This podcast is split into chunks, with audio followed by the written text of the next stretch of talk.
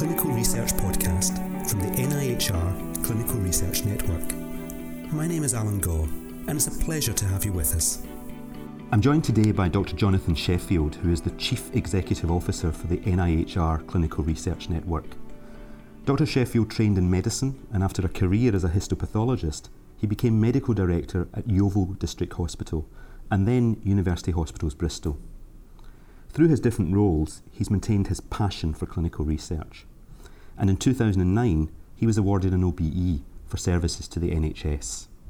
Dr. Sheffield, thank you very much for speaking us today, today on this podcast. Thank you. Now, a big part of the NIHR's role is to increase the quality and access to clinical research. And of course, part of that will be increased participation in clinical trials. With that in mind, this month we're seeing a very exciting event International Clinical Trials Day. This is celebrated around the world on or about the 20th of May each year. So, can I begin by asking you, can you tell us why was that date chosen? Why is it the 20th of May?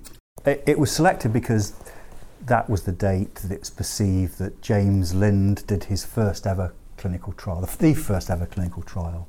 So, James Lind was the ship's surgeon for the British Navy who did the experiment to find out what could prevent scurvy among sailors. Hence that we're now nicknamed limeys because of the fact they found that vitamin C through eating citrus fruits prevented scurvy. Great.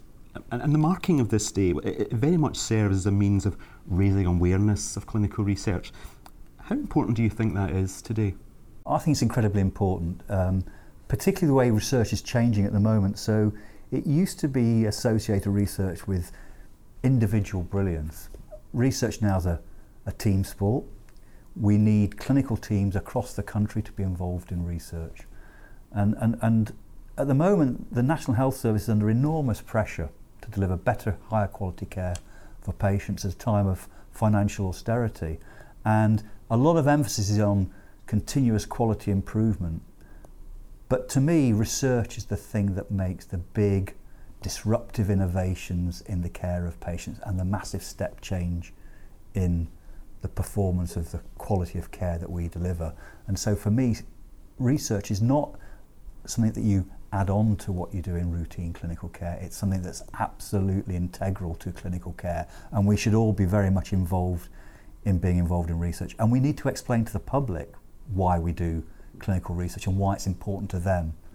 Uh, and I think it's really important that we publicise that. We, we hide our light really away from the public about research, and we should actually celebrate the things that research has br- brought to the improvement in clinical care. Um, and as part of the, the NIHR's contribution to this celebration, you will again be promoting the, the OK to Ask national campaign. Can you tell us a little bit about that? So, the NIHR fundamentally believes that um, patients not only should be involved in research, they should be at the centre of research. And the more we can get patients involved, not just in participation in research, but the development of the research, telling us what the issues are with their particular condition that they want investigating and improved therapies for, is really important to the NIHR. It's always been our, our, one of our core values to get the level of patient involvement. But to do that, we need to get the message out as to how important research is.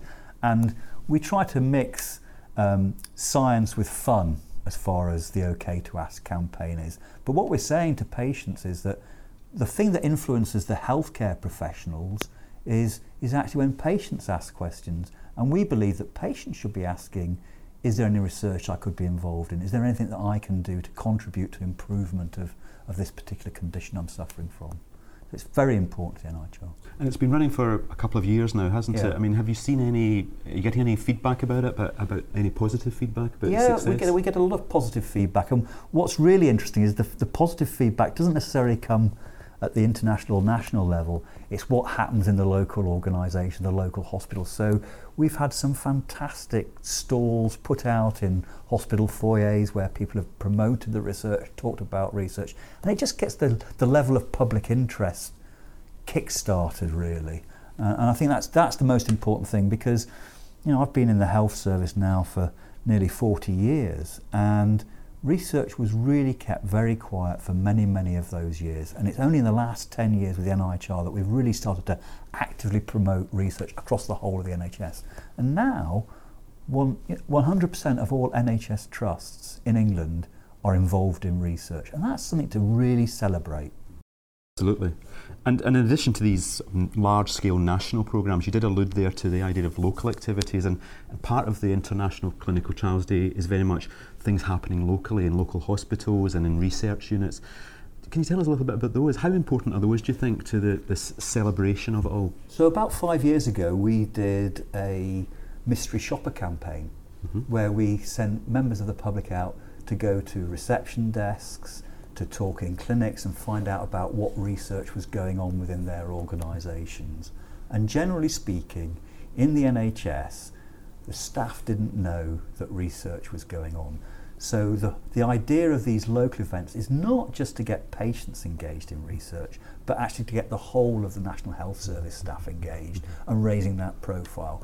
So what we would like to be able to see is that whoever you see within a hospital or in a primary care practice, will, they will be able to signpost patients to where research appropriate for their condition is.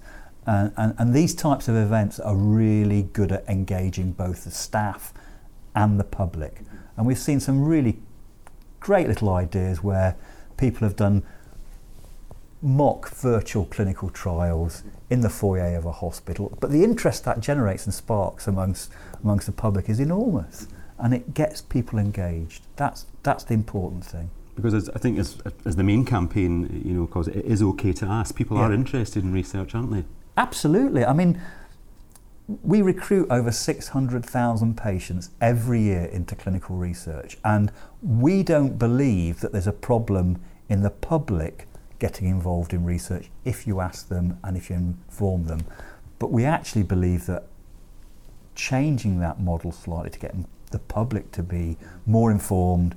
They will want to be involved in research. There's lots of reasons why research. I mean, what always surprises me is we, we actually ask patients involved in research sometimes to do an awful lot more than they would do if they're having standard treatment.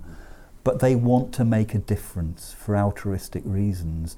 And we should really take that opportunity forward and make sure that that's the way we can really improve the outcomes in healthcare. Mm-hmm. Um, uh, I think we've come a long way, haven't we, from that first 20th of May back in 1747 with James Lind. But I mean, research is even more important now than it was even then, and, and I think it's, a, it's remarkable to celebrate it in this way.